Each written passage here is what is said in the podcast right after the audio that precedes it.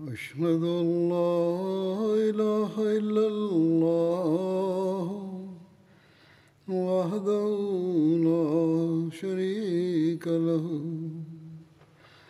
وأشهد أن محمدا عبده ورسوله.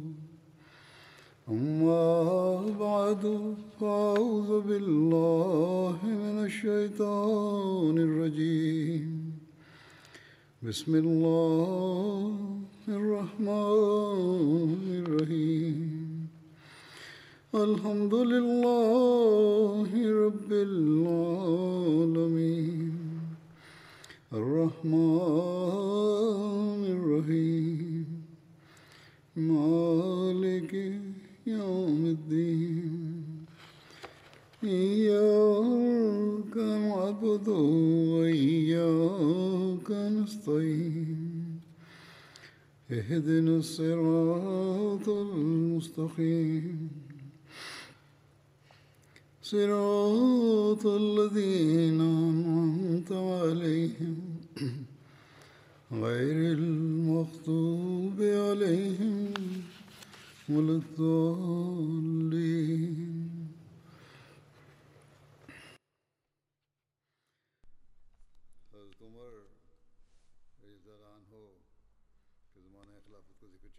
J'évoquais le califat de Omar Radotalanho et j'ai aussi évoqué les batailles qui ont eu lieu au cours de cette période.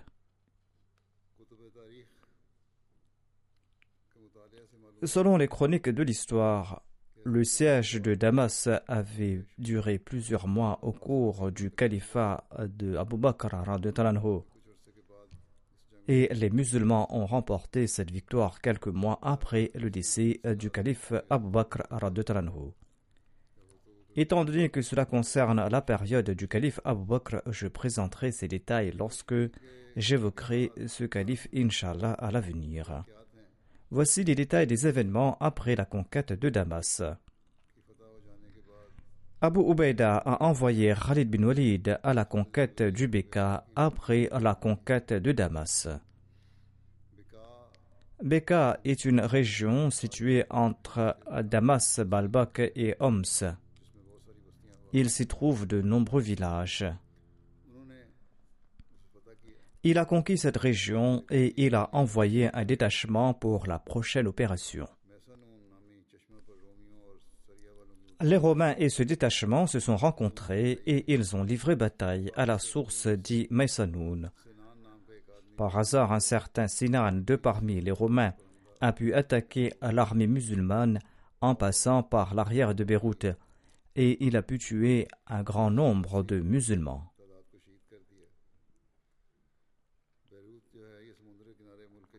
Beyrouth était une ville côtière très connue du Levant. En raison du grand nombre de martyrs, on a nommé cette source Ain. Abu Ubaida a nommé Yazid bin Abi Sufyan comme son suppléant à Damas. Yazid a envoyé Deha bin Khalifa à Tadmur pour un détachement afin de préparer la voie pour la victoire. Tadmur est une ancienne ville très connue de la Syrie située à cinq jours d'Alep. Le Yazid dont il est question ici était le fils d'Abu Sufyan. Abu Zahra Kushairi a été envoyé à Basnia et à Hawarin. Mais leurs habitants ont conclu une trêve. Basnia est un hameau dans les alentours de Damas.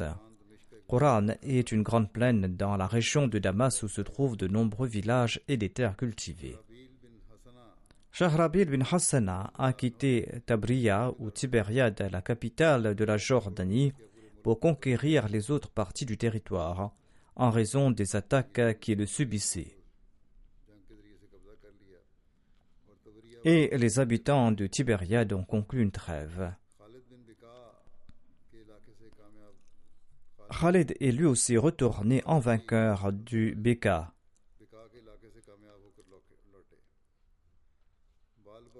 Les habitants de Balbak ont conclu une trêve avec lui une trêve qu'il a consignée en écrit. Balbak ou Héliopolis est une ancienne ville se trouvant à trois jours de voyage de Damas. Les distances sont mesurées en termes de jours car à l'époque on voyageait par chevaux ou par chameaux.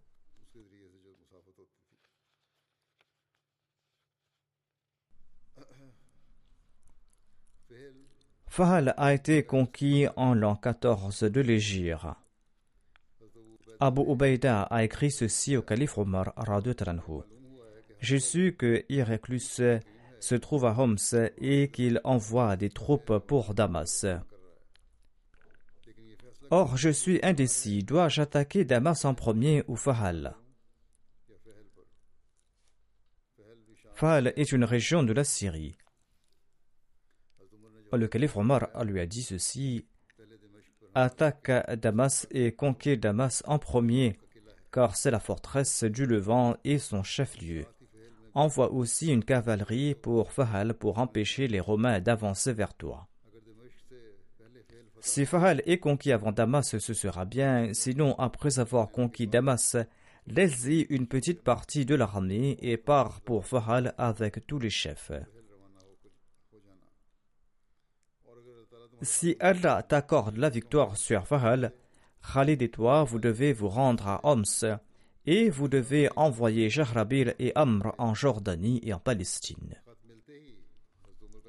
Dès qu'Abu Ubaida a reçu la lettre du calife Omar, il a choisi et il a envoyé à Fahal dix officiers de l'armée, dont le plus connu est Abu Awar Sulmi. Ensuite, il est parti pour Damas avec Khalid bin Walid.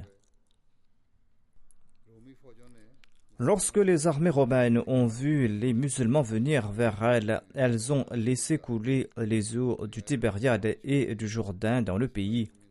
Cela a transformé tout le pays en marécage et cela a rendu la traversée difficile. Les troupes qu'Héraclius avait envoyées pour aider Damas n'ont pas pu l'atteindre. Toutes les routes étaient bloquées en raison de l'inondation, mais les musulmans sont restés inébranlables. Voyant la constance des musulmans, les chrétiens ont accepté de conclure une trêve et ils ont demandé à Abu Ubaida de leur envoyer un ambassadeur. Abu Ubaida a envoyé Muav bin Jabal pour l'ambassade. Muav bin Jabal leur a présenté les enseignements de l'islam, mais les Romains ne l'ont pas accepté c'est-à-dire l'ennemi n'a pas accepté cela. Ils n'ont pas accepté les préceptes de l'islam. Les Romains ont proposé ceci à Moab. Nous vous offrons le district de Balka et la partie de la Jordanie qui est adjacente à votre terre. Acceptez cela et quittez ce pays et partez en Perse. L'ennemi a rassemblé ses troupes et lorsqu'il a constaté qu'il allait perdre la bataille, il a fait cette offre. Moath a refusé, il s'est levé et il est parti. Les Romains voulaient pourparler directement avec Abu Ubaida. Ils ont envoyé un messager spécial à cet effet. Quand le messager est venu dans le camp musulman, Abu Ubaida était assis à même le sol. Il avait dans la main une flèche avec laquelle il jouait. Le messager pensait que le commandant musulman devait être une grande personnalité entourée d'apparat et que ce sera là le moyen de le reconnaître. Mais partout où il regardait, tout le monde se ressemblait. Tout ahuri, il a demandé Qui est votre chef? Les gens ont indiqué vers Abu Ubaida. L'émissaire était tout étonné et il lui a demandé Êtes-vous vraiment le chef de cette armée? Abu Ubaida a répondu Oui, L'émissaire a déclaré Nous vous offrirons à chacun de vos soldats deux pièces d'or, partez d'ici. Abu Ubaida a refusé. L'émissaire était devenu très en colère et il est parti. Abu Ubaida, voyant son arrogance, a ordonné à l'armée d'être prête et il a présenté en écrit toutes les circonstances au calife Omar. Le calife Omar lui a permis d'avancer parce que les armées romaines se rassemblaient. Le calife Omar l'a encouragé à être ferme et qu'Allah lui viendra en aide. Abu Ubaida a commandé à l'armée de se préparer le même jour, mais les Romains ne s'étaient pas présentés pour le combat. Le lendemain matin, Khalid bin Walid s'est rendu sur le terrain avec la cavalerie uniquement. L'armée romaine était également prête. La bataille a éclaté, voyant la fermeté des musulmans dans la bataille entre les deux, le général romain a jugé que le combat était inutile et il a voulu repartir. Khalid a lancé, les Romains ont tenté de leur mieux, maintenant c'est notre tour, et les musulmans les ont attaqués soudainement et ils ont repoussé les Romains. Les chrétiens évitaient la bataille en attendant du renfort. Khalid bin Walid a compris leur stratagème. Il a dit à Abu Ubaida que les Romains avaient peur de nous. C'est le moment de l'attaque. L'annonce a été faite que l'attaque aura lieu le lendemain et que l'armée devait être prête. Durant la dernière partie de la nuit, Abu Ubaida a organisé l'armée. Le nombre de soldats de l'armée romaine était d'environ 50 000. Selon Haikal et Salabi, deux biographes du calife Omar, ce nombre était entre 80 000 et 100 000. Après une heure de combat acharné, l'armée romaine a chancelé et s'est enfuie en disgrâce. Plus tard, Omar a ordonné que toutes les terres occupées demeurent entre les mains de leurs propriétaires. Aucune terre ne devait être prise de qui que ce soit. La vie et les biens de la population, leurs terres et leurs maisons, ainsi que leurs lieux de culte seront en sécurité. On prendra des terres uniquement pour construire des mosquées. Le reste des terres va demeurer avec leurs propriétaires. Ensuite, il y a eu la conquête de Bessan. Lorsque Shahrabil s'était libéré de la bataille de Fal, il a marché avec son armée et avec Amr vers les habitants de Bisan et il les a assiégés. À cette époque, Abul Awwar ainsi que d'autres chefs avaient assiégé Tibériade. Bessan est situé à 29 km au sud de Tibériade. Les nouvelles des défaites romaines successives à Damas et d'autres campagnes dans la région jordanienne s'étaient répandues et le peuple avait su que Shahrabil Amr bin As, Harith bin Hisham et Sahal bin Amr étaient partis avec l'intention de prendre Bessad. Partout les gens se sont rassemblés dans leur forteresse. Shahrabil a atteint Bessad et l'a assiégé. Le siège a duré quelques jours, mais plus tard les habitants sont sortis pour se battre les musulmans les ont combattus et les ont anéantis. Le reste de la population a demandé de conclure une trêve que les musulmans ont acceptée au terme de Damas. Les mêmes conditions fixées lors de la conquête de Damas furent acceptées dans le cas de Bessan. Ensuite, il y a eu la victoire de Tibériade.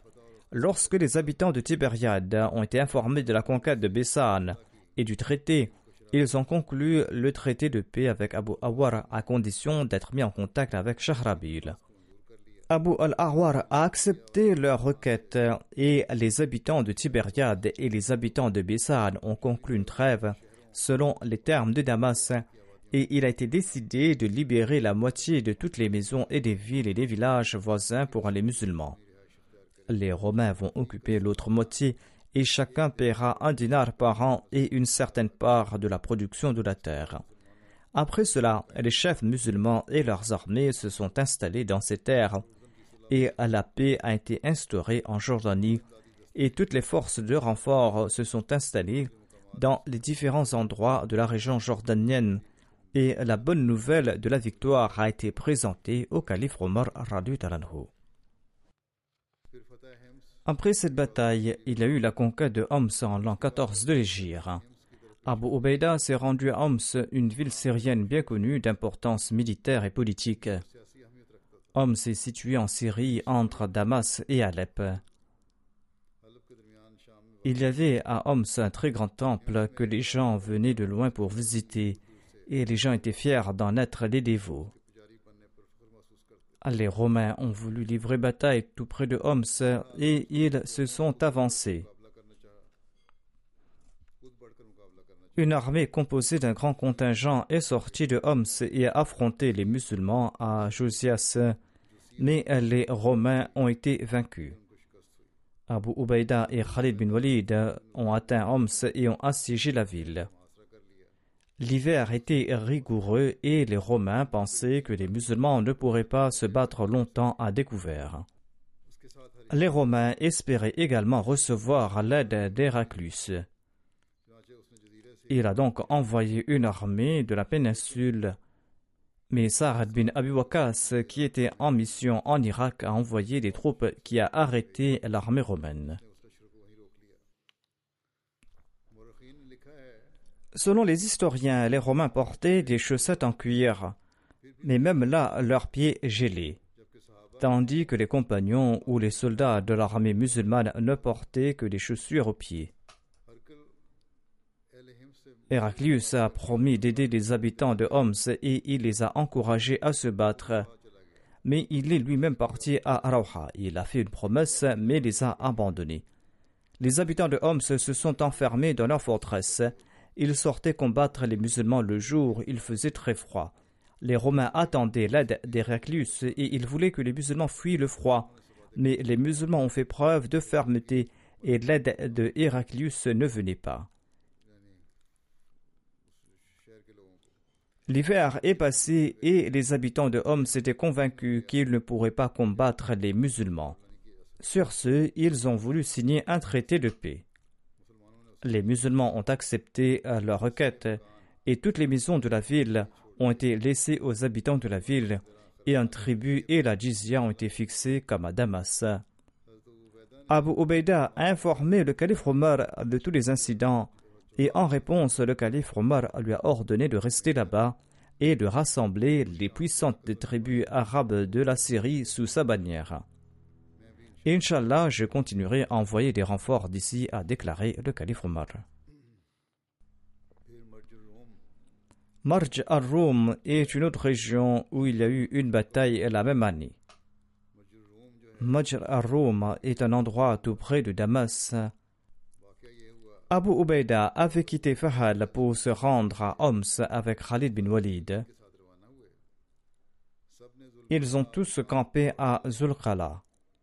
Héraclius a été informé de leur mouvement et il a envoyé Tuzara Patrick dans la région.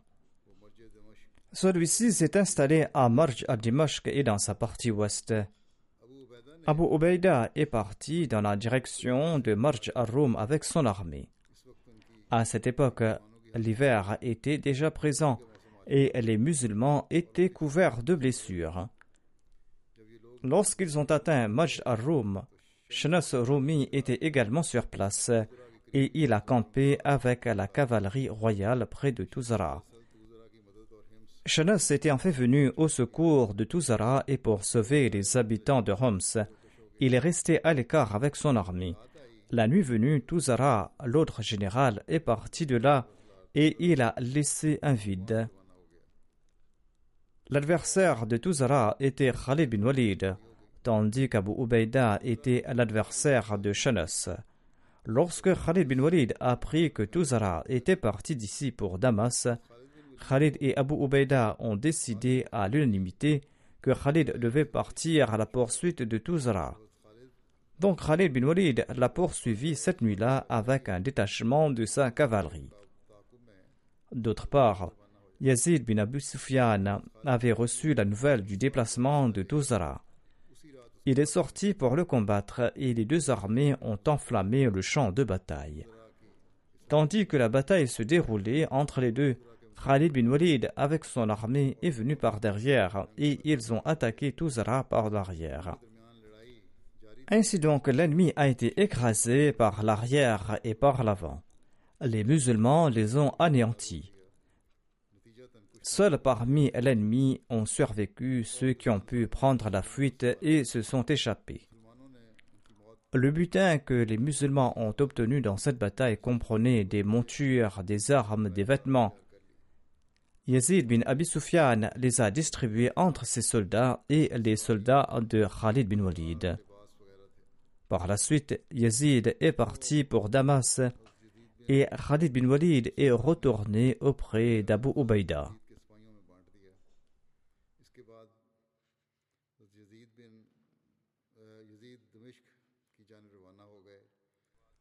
Le Yézid, qui a une mauvaise réputation dans l'histoire de l'islam, était en fait le fils de Muawiyah. Ici, il s'agit de Yazid, le fils d'Abu Sufyan.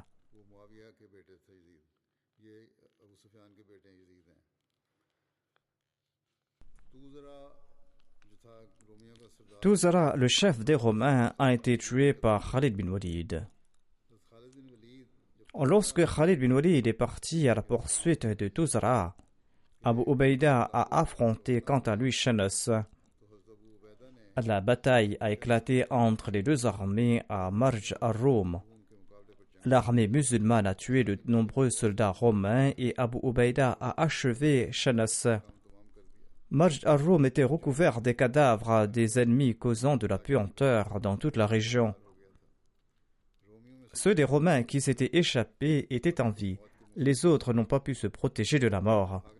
Les musulmans ont pourchassé les fugitifs jusqu'à Homs. Ensuite, Abu Ubaida a marché vers Hamad avec l'armée. Hamad est aussi une ancienne ville de la Syrie, située à une distance de cinq jours de Damas. La population de Hamad s'est soumise à Abu Ubaida et il a accepté leur capitulation. Quand le peuple de Shahzar l'a découvert, ils ont aussi conclu une trêve à l'instar du peuple de Hamad. Shahzar était une colonie à une demi-journée de la route de Hamad. Ensuite, Abu Ubaida a conquis Salmiya. Salmiya est également un hameau à deux jours de Hamad.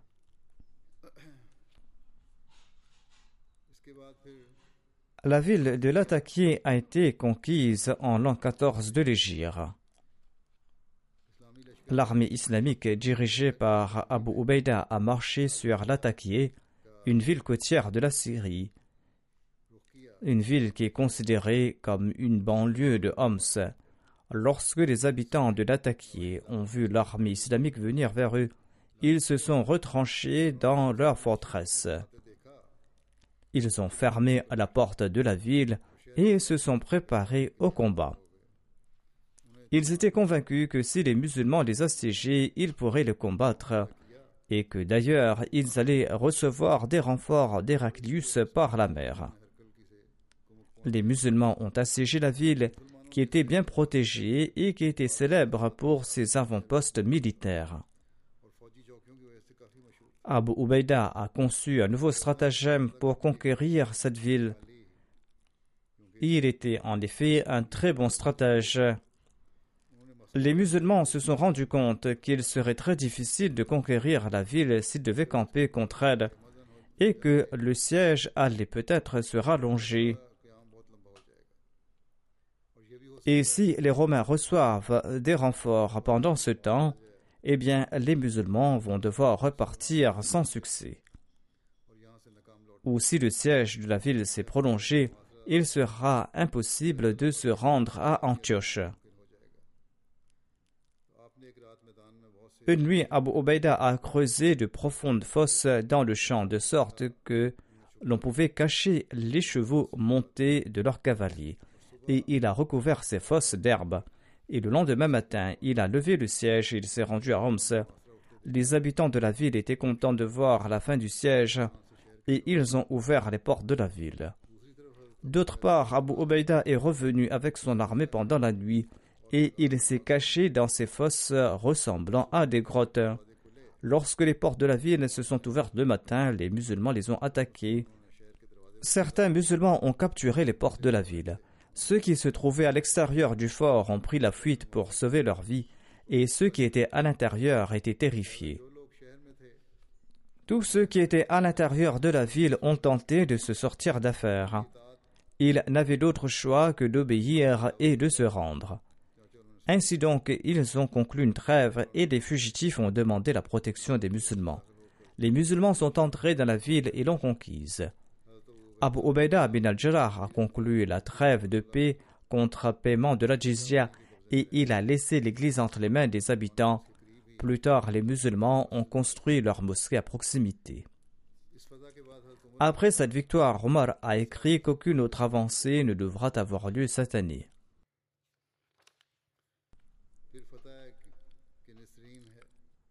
La conquête de Kinisirine a eu lieu en l'an 15 de l'Égypte. Abu Ubaida bin al-Jarrah a envoyé Khalid bin Walid à Kinisirine, qui était une ville prospère de la province d'Alep.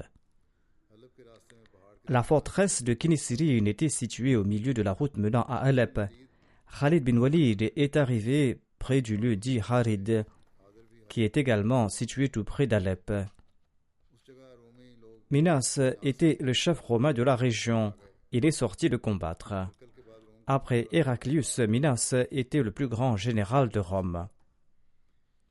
Cependant, les habitants et les chrétiens arabes avec eux se sont opposés aux musulmans. Selon la pratique des Arabes, pour protéger la ville, ils campaient à l'extérieur. Les chrétiens arabes, en accord à cette pratique, s'étaient campés à l'extérieur de la ville. Après une bataille féroce, Khalid a tué une grande partie de l'armée de Romains et il a également tué Minas, leur chef. Les habitants de la région ont envoyé un message à Khalid bin Walid disant que nous sommes des Arabes et nous ne voulions pas nous battre. Nous avons été contraints de participer dans cette bataille. Veuillez donc nous pardonner. Khalid a accepté leur explication et il a retenu sa main. Certains Romains ont fui et se sont retranchés à Kinisirine. Khalid les a poursuivis, mais quand il est arrivé à Kinisirine, les portes de la ville romaine étaient fermées. Constatant cela, Khalid leur a envoyé le message suivant Même si vous vous cachez dans des nuages, Allah nous mènera jusqu'à vous, ou Allah vous jettera sur nous. Les Romains se sont retranchés pendant quelques jours, mais finalement, les gens de Kinisirine étaient convaincus qu'il n'y avait pas d'issue. Ainsi donc, ils ont demandé de conclure un traité sur les mêmes conditions de celui de Homs. Mais Khalid avait décidé de les punir pour avoir désobéi à l'ordre précédent. C'est pourquoi il n'accepta rien d'autre que la destruction de la ville. Les habitants de Kinisirine se sont enfuis à Antioche, mettant leurs biens et leurs familles entre les mains du destin. Lorsque Abu Ubaida bin al-Jarrah a atteint Kinisirine, il a approuvé cette décision de Khalid bin Walid en disant que sa décision était conforme à la justice et il a fait démolir les forts et les murs de la ville. Mais il a ressenti par la suite qu'il faut faire montre aussi de compassion. La justice a été appliquée certes, mais maintenant les musulmans devaient être aussi emplis de compassion envers leurs ennemis ainsi donc, par compassion, les gens de la ville ont reçu un gage de protection selon leurs demandes. On rapporte également que les églises et les maisons de la ville ont été divisées. Les musulmans ont occupé la moitié de ces bâtiments en laissant la moitié aux chrétiens. Selon un autre récit, une mosquée a été construite sur un terrain de la ville et le reste a été laissé en possession des habitants et ceux qui avaient fui Antioche avaient également accepté de payer la et ils étaient revenus. À l'instar des autres territoires conquis, les habitants d'ici étaient mieux traités et la justice a été établie entre eux sur la base d'une véritable égalité et aucun puissant ne pouvait opprimer les faibles. Ensuite, il y a eu la conquête de Césarée en l'an 15 de l'Égypte. Césarée est une ville côtière de la Syrie, à trois jours de Tibériade. Il existe une multitude de récits sur l'année de cette bataille. Selon un premier récit, cette bataille a eu lieu en l'an 15 de l'Égypte. Selon un autre récit, cette bataille a eu lieu en l'an 16 de l'Égypte. Et selon un troisième récit, cette bataille aurait eu lieu en l'an 19 ou en l'an 20 de l'Égypte selon un autre récit. Quand Abu Ubaida faisait une avancée victorieuse dans le nord des territoires romains, Amr bin As et Shahrabil bin Hassana tentaient de combattre les armées romaines qui étaient rassemblées en Palestine et ils tentaient de les vaincre. Cette tâche n'était pas facile. Ces armées étaient très fortes en nombre et en équipement et leur commandement était sous l'égide d'Atrabon, le plus grand général de Rome, dont la clairvoyance et le sens militaire n'avaient pas de rival dans le royaume. Il pensait que l'armée doit être répartie en différents endroits pour que le pouvoir reste entre ses mains Et même si certaines parties de cette armée étaient conquises par les Arabes, d'autres parties n'en seraient pas affectées. Ainsi donc, il a laissé une grande partie de son armée à Ramla et à Elia, et il a laissé des troupes à Gaza, à Sabastia, à Naplouse, à Loud et à Jaffa, afin qu'ils puissent le soutenir. Ensuite, il a attendu l'arrivée des Arabes. Il croyait avoir le pouvoir de conquérir les Arabes et de disperser leurs forces. Amr bin As a compris la délicatesse de la situation.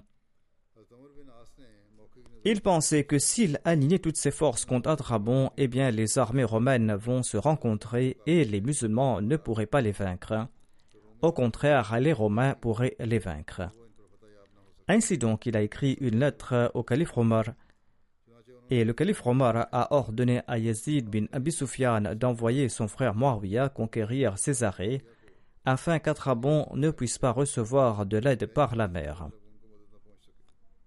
Le calife Omar a écrit une lettre à l'émir Muawiyah et il lui a dit ceci Je fais de toi l'émir de Césarée.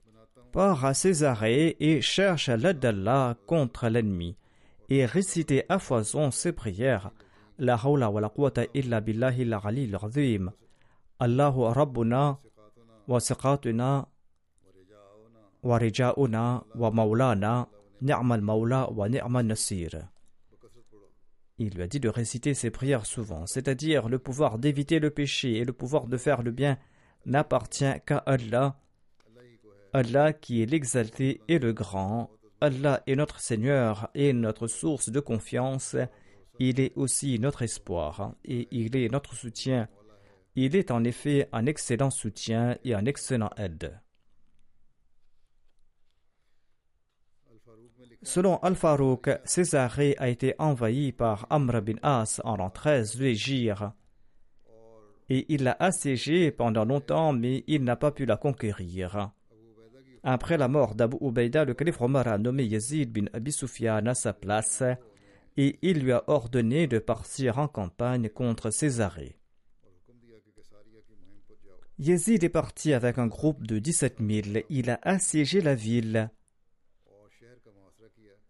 mais il est tombé malade en l'an 18 de l'Égypte et il a nommé son frère l'émir Maouya comme son successeur et il est parti s'installer à Damas où il a rendu l'âme. Césarée est situé sur la côte syrienne et fait partie des districts de la Palestine. Aujourd'hui, cependant, Césarée est déserte, mais à l'époque, elle était une grande ville et selon Baladri, il s'y trouvait 300 marchés qui étaient gardés par une grande armée romaine. Les Romains disposaient là d'un fort frontalier très solide et dangereux. Moria a atteint Césarée et il l'a assiégé. Les Romains attaquaient l'armée islamique, mais après avoir été vaincus, ils retournaient dans leurs fortifications. Finalement, lorsque le siège a été prolongé un jour, ils sont partis avec l'intention d'en finir. Mais ils ont été vaincus et ils ont subi une défaite si horrible que 80 000 de leurs soldats ont été tués sur le champ de bataille et ce nombre a atteint 100 000 après la défaite et la fuite. Après la conquête de Césarée et la destruction de son armée, les musulmans étaient satisfaits et en sécurité et le flux d'aide aux Romains a été arrêté par cette voie. Moria a envoyé la nouvelle de la victoire avec un cinquième débutant au calife Omar. Selon un autre récit, l'émir Moria a assiégé la ville avec de gros moyens. Les habitants se sont battus plusieurs fois hors du fort, mais à chaque fois ils étaient vaincus. Mais la ville n'a pas été capturée. Un jour, un juif nommé Youssouf est venu à la rencontre de l'émir Moria et il lui a montré un tunnel qui conduisait jusqu'à la porte de la forteresse. Des hommes courageux l'ont traversé et ont ouvert la porte, et en même temps toute l'armée s'est lancée et la victoire a été remportée. Obada bin Thamit, l'un des compagnons de Badr, était également impliqué dans cette bataille. Voici un récit de sa bravoure lors de la bataille de Césarée. Obada bin Thamit était le chef de l'aile droite de l'armée lors du siège de Césarée. Il s'est levé un jour pour conseiller son armée. Il leur a ordonné d'éviter les péchés et d'accomplir leur introspection. Ensuite, il est sorti avec une foule de mujahideen et il a tué de nombreux Romains. Mais il n'avait pas atteint leur objectif. De retour à sa place, il a encouragé ses soldats à se battre et à mourir au combat.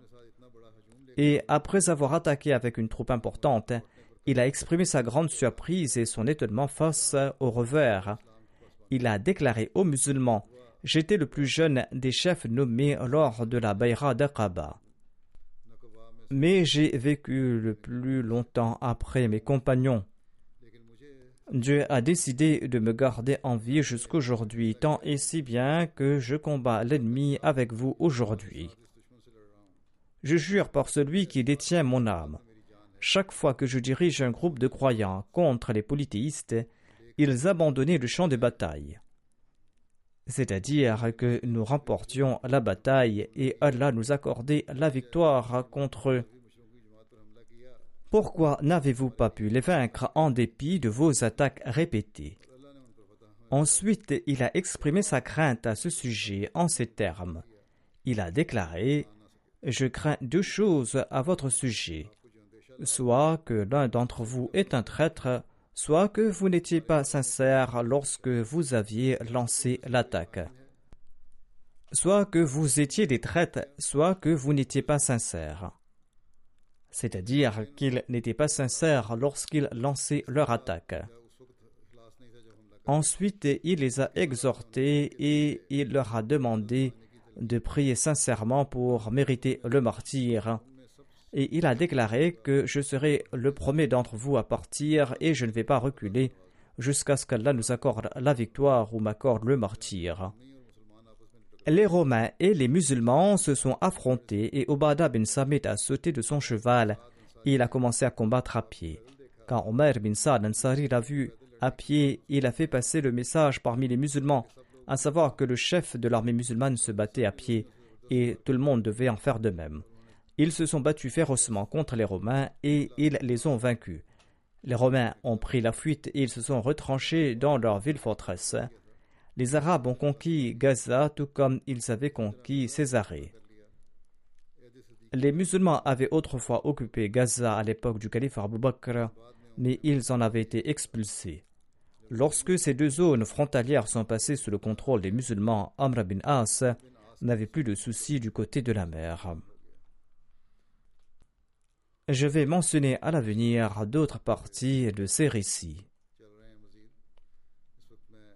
À présent, je souhaite évoquer certaines personnes qui sont décédées récemment et dont je dirigerai la prière funéraire après la prière de Juma.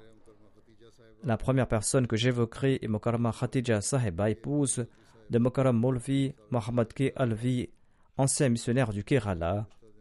Elle est décédée récemment à l'âge de 80 ans. Inna lillahi wa inna ilayhi raji'un. Son père se nommait Kahni Muinuddin Saheb et il était l'un des premiers Ahmadis de Kerala. Et la défunte a embrassé l'Ahmadiyya à un très jeune âge. La défunte était très patiente, reconnaissante envers Dieu, elle était régulière dans ses prières et dans ses jeûnes. C'était une dame très pieuse, hospitalière et satisfaite de son sort. Son défunt mari était un missionnaire, et il passait de nombreux jours à l'extérieur de chez lui en raison de ses voyages mais la défunte a toujours été reconnaissante et jamais elle ne s'était plainte. La défunte laisse derrière elle deux fils et cinq filles. Elle était une moussia, son fils aîné était Mahmoud Saheb. Il servait comme missionnaire. Il est décédé à l'âge de 54 ans des suites d'une insuffisance rénale. Son fils cadet est aussi un molim et ses cinq filles sont mariées à des missionnaires qu'Allah accorde son pardon à la défunte. Le prochain défunt se Malik Sultan Rashid Khan de Côte Fateh Khan. Il était l'ancien émir du district d'Attaque. Malik Sultan Khan est décédé dans la nuit du 22 au 23 août dernier. Inna lillahi wa inna ilayhi raji'un. Par la grâce d'Allah, le défunt était un boussi. Son père se nommait le colonel Malik Sultan Muhammad Khan et il avait prêté le serment d'allégeance au Maoud en 1923 à l'âge de 23 ans. Il était l'unique Ahmadi de sa famille et il s'était marié à Aisha Sidika Saheba qui était la fille de Chowdhury Muhammad Fateh Ahmad Sial. Ce mariage a été arrangé par le Maoud. Le grand-père de Sultan Rashid se nommait Malik Sultan Surkhru Khan. Il avait une position de premier plan dans la cour du roi britannique et il avait un siège à la cour du roi. Il a accepté l'Ahmadiyya quatre ans après son fils Malik Sultan Muhammad Khan. Le défunt Malik Sultan Rashid Khan a servi la communauté en différentes qualités. De 96 à 99, ensuite de 2005 à 2014, il a servi en tant qu'émir du district d'Attaque. Il était le président de la Jamaat de Côte Fateh Khan au moment de sa mort. Il était un parent de Mir Muhammad Khan, l'ancien gouverneur du Pakistan occidental. Ainsi donc, il appartient à une famille très mondaine. Mais tout en vivant en ce monde, son père et lui-même étaient de ceux qui avaient préféré la foi à ce monde. C'était là une des caractéristiques de Malik Sultan Rashid Khan. Au début, il avait fait sa wasiya au taux d'un dixième, ensuite il avait fait sa wasiya au taux d'un septième. Et il avait déjà payé sa hissa jaidad. Je pense qu'il avait légué ses propriétés immobiles, c'est-à-dire sa hissa jaidad au taux d'un dixième et ses revenus mensuels au taux d'un septième.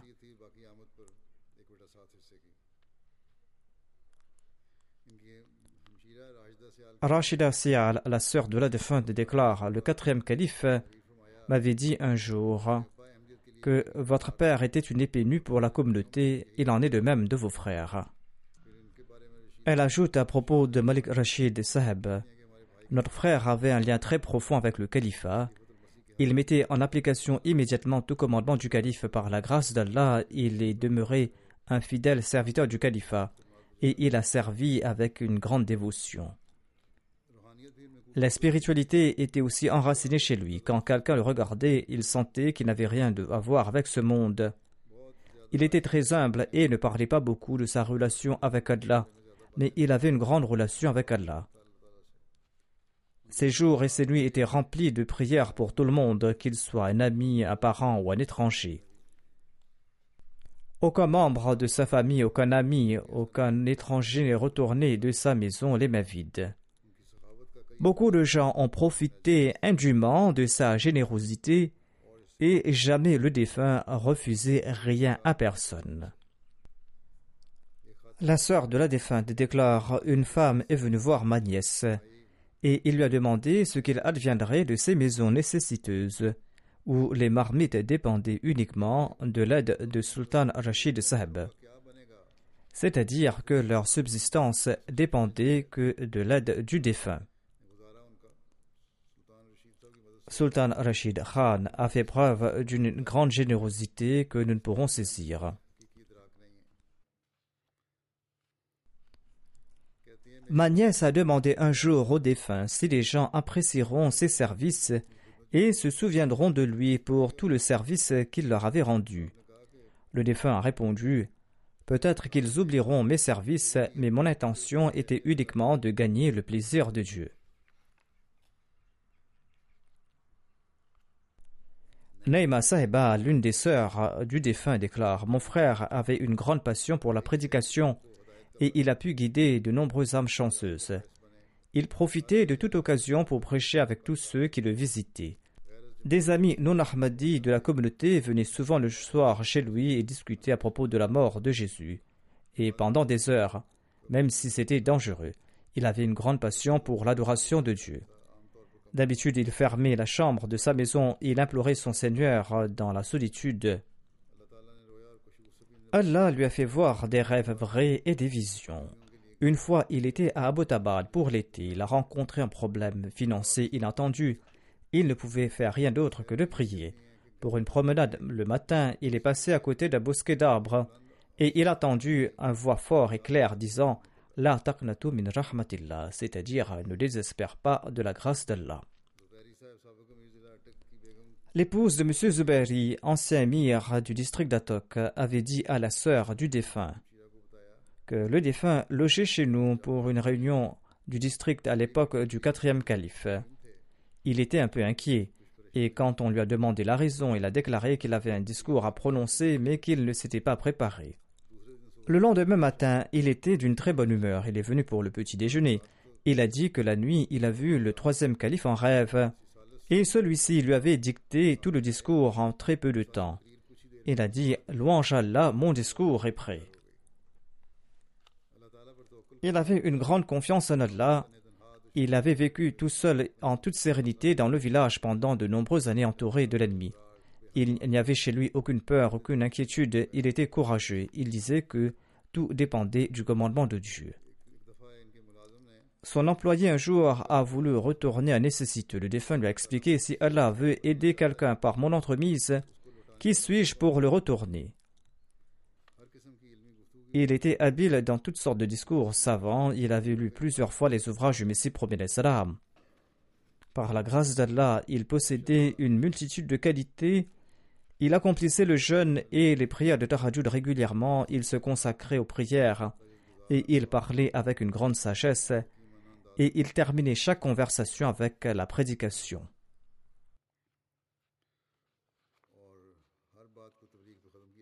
qu'Allah lui accorde son pardon et sa miséricorde.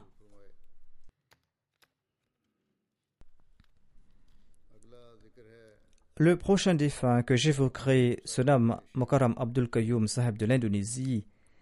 Il est décédé le 25 août dernier à l'âge de 82 ans.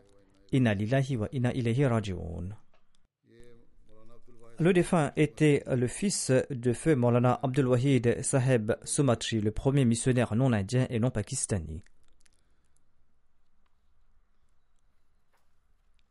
Le défunt avait obtenu une licence en génie chimique d'une école technique bien connue en Indonésie. Ensuite, il s'était rendu en France pour des études supérieures grâce à une bourse de l'État et il a fait une maîtrise en économie pétrolière. Ensuite, il a rejoint le ministère de l'énergie et des sources minérales et il a occupé plusieurs postes. Même après sa retraite, il a été embauché en tant qu'expert dans son domaine. Ensuite, à l'âge de 73 ans, il a travaillé dur pour obtenir un doctorat en génie chimique de l'Université d'Indonésie. Il a également accompli de nombreuses actions remarquables pour le pays. En 1973, il avait proposé à l'État indonésien une formule pour le gaz naturel liquéfié. Et on dit que de 1974 à l'an 2000, l'État indonésien a réalisé un bénéfice de 110 milliards de dollars grâce à cette formule. En tout cas, les Ahmadis sont toujours prêts à servir la nation et le pays même si en Indonésie, sous l'influence des mollahs, il y a de l'opposition qui prend de l'ampleur dans certaines régions. Mais notre travail à nous, c'est de rester toujours fidèles au pays.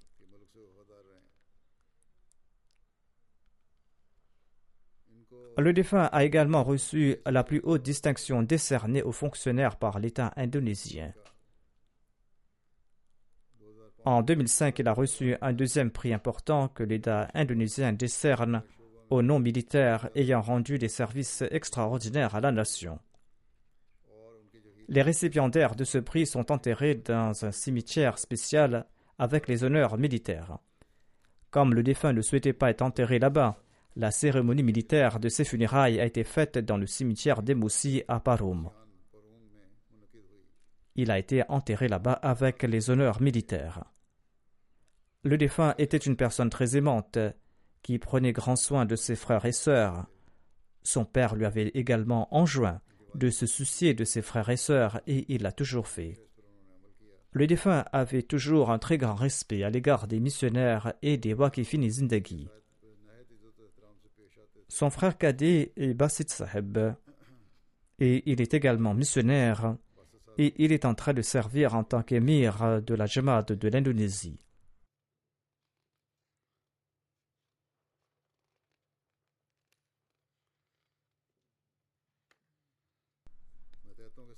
Le défunt avait un excellent comportement avec ses subordonnés. L'un d'entre eux a déclaré dès l'âge de 9 ans, le défunt m'a pris sous sa tutelle et c'est lui qui prenait en charge mes frais de scolarité et d'autres frais. En raison de son bon comportement, j'ai fait la baïra après avoir lu les ouvrages du Messie premier salam. Le défunt faisait preuve d'une grande bienveillance et d'une grande générosité. Il traitait tout le monde de la même façon.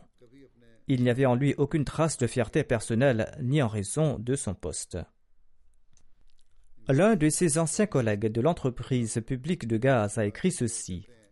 Le défunt était très intelligent, il était déterminé, il travaillait beaucoup.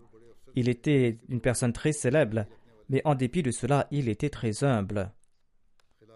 Il avait un grand amour pour le califat et pour la communauté, et dès que la communauté avait besoin de quelque chose ou que la Jamaat faisait face à des difficultés, il venait aider la communauté avec une grande sincérité. Le quatrième calife avait résidé chez lui lors de sa visite en Indonésie. Lorsque le défunt travaillait comme fonctionnaire, il n'a jamais caché qu'il était Ahmadi. Ni après d'ailleurs, lorsque la persécution s'était intensifiée. Il n'a jamais caché qu'il était Ahmadi. Il prêchait constamment à ses amis et il était connu comme une personnalité célèbre parmi ces gens et les gens savaient qu'il était Ahmadi. Une fois, le PDG d'une entreprise d'électricité a dit au ministre que l'eau d'un barrage diminuait et que si cela continuait, il faudra interrompre la production d'électricité. Le ministre en question avait confiance dans les prières du défunt et il lui a proposé d'aller voir M. Kayoum le PDG s'est rendu chez lui pour lui demander son aide. Le défunt lui a dit que si tu souhaites obtenir mon aide, eh bien écris une lettre au calife, qui est notre imam, par mon intermédiaire. Le PDG a écrit une lettre pour demander des prières. Et il relate qu'il avait remis cette lettre le lundi et le jour d'après, il y a eu des fortes pluies et le barrage était rempli d'eau.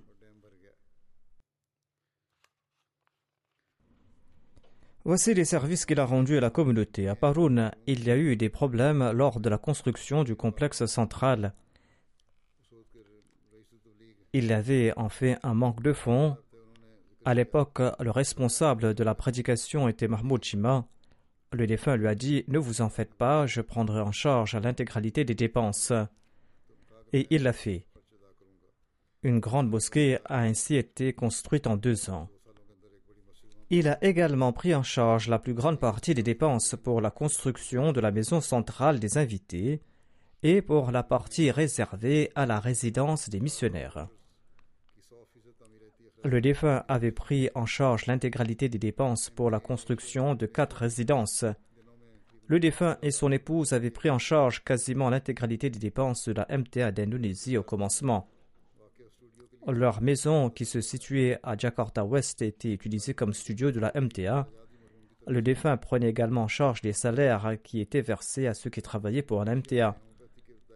En Indonésie, lors du lancement de l'homéopathie, la famille du défunt prenait en charge financièrement le coût des médicaments ainsi que les frais de la clinique.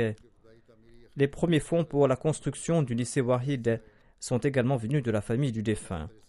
La grande partie des fonds est venue de sa famille. Il a également fait un sacrifice financier considérable pour la construction acadienne de la maison d'hôte indonésienne nommée Sarai Ayoub.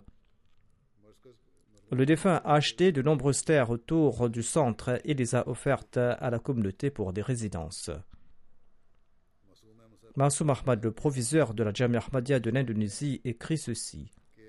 Parfois, il y avait de très longs débats lors de la réunion de la l'amir de l'Indonésie était le frère cadet du défunt. Et dès que l'amir Seb disait qu'on arrête maintenant le débat, le défunt arrêtait aussitôt et il ne faisait pas part davantage de son avis. Qu'Allah accorde son pardon et sa miséricorde au défunt. Ensuite, je vais diriger la prière funéraire de Daoud Razaki Yunus. qui était originaire du Bénin.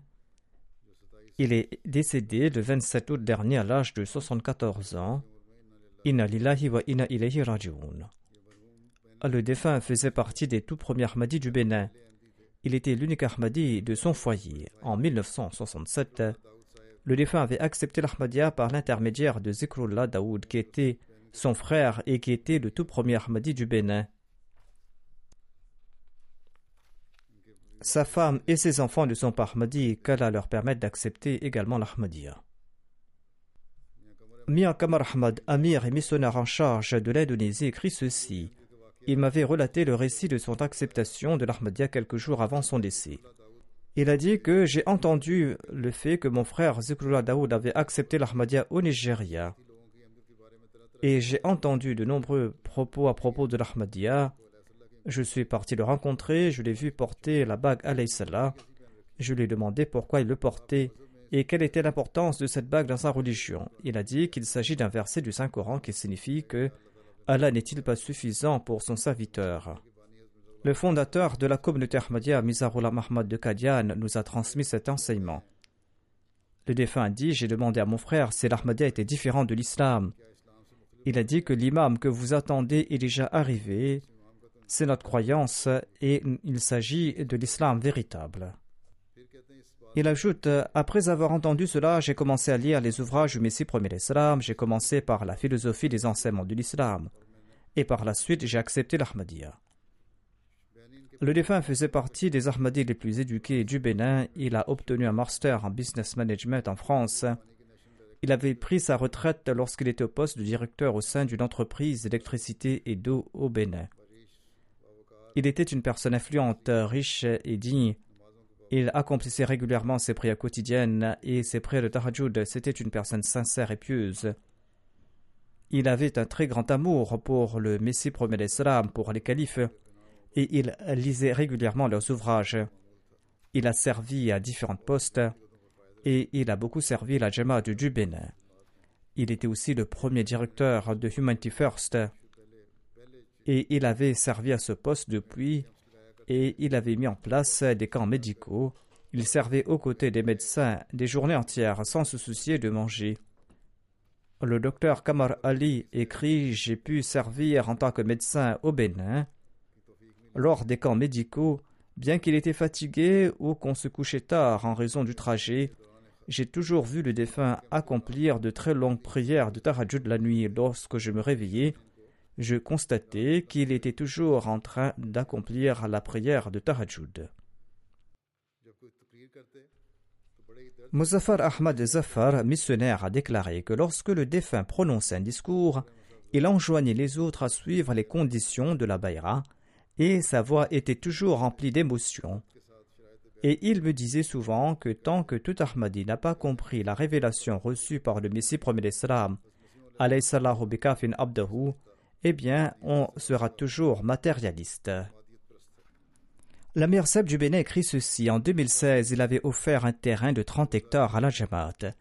Et en 2021, je lui ai dit que je souhaitais qu'il construise un immeuble pour la Madrasatul Hifz et qu'il offre ce bâtiment à la Jamaat. Il a répondu en souriant Inshallah. La construction a déjà débuté.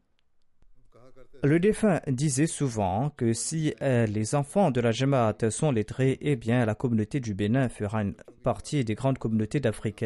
Et il offrait aux enfants des précieux livres de la Jamaat comme cadeau. Il s'était rendu à l'orphelinat de la Jamaat, à la Baitul Ikram. Il avait conseillé au docteur Walid qu'il doit prendre soin de la santé et de la sécurité de ses enfants. Ces enfants sont de notre communauté et de notre peuple, et nous sommes leurs parents et il a également prié pour euh, l'orphelinat. Qu'Allah accorde son pardon et sa miséricorde aux défunts, qu'il exalte le rang de tous ces défunts.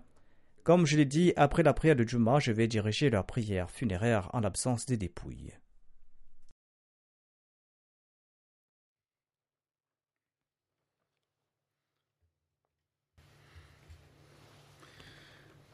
Alhamdulillah. الحمد لله نحمده ونستعينه ونستغفره ونؤمن به ونتوكل عليه ونعوذ بالله من شرور أنفسنا ومن سيئات أعمالنا من يهده الله فلا مضل له ومن يضلل فلا هادي له. ونشهد أن لا إله إلا الله. ونشهد أن محمدا عبده ورسوله. عباد الله رحمكم الله. إن الله يأمر بالعدل والإحسان وإيتاء ذي القربى وينهى عن الفحشاء والمنكر والبغي يعظكم لعلكم تذكرون اذكروا الله يذكركم ودوه يستجب لكم ولذكر الله أكبر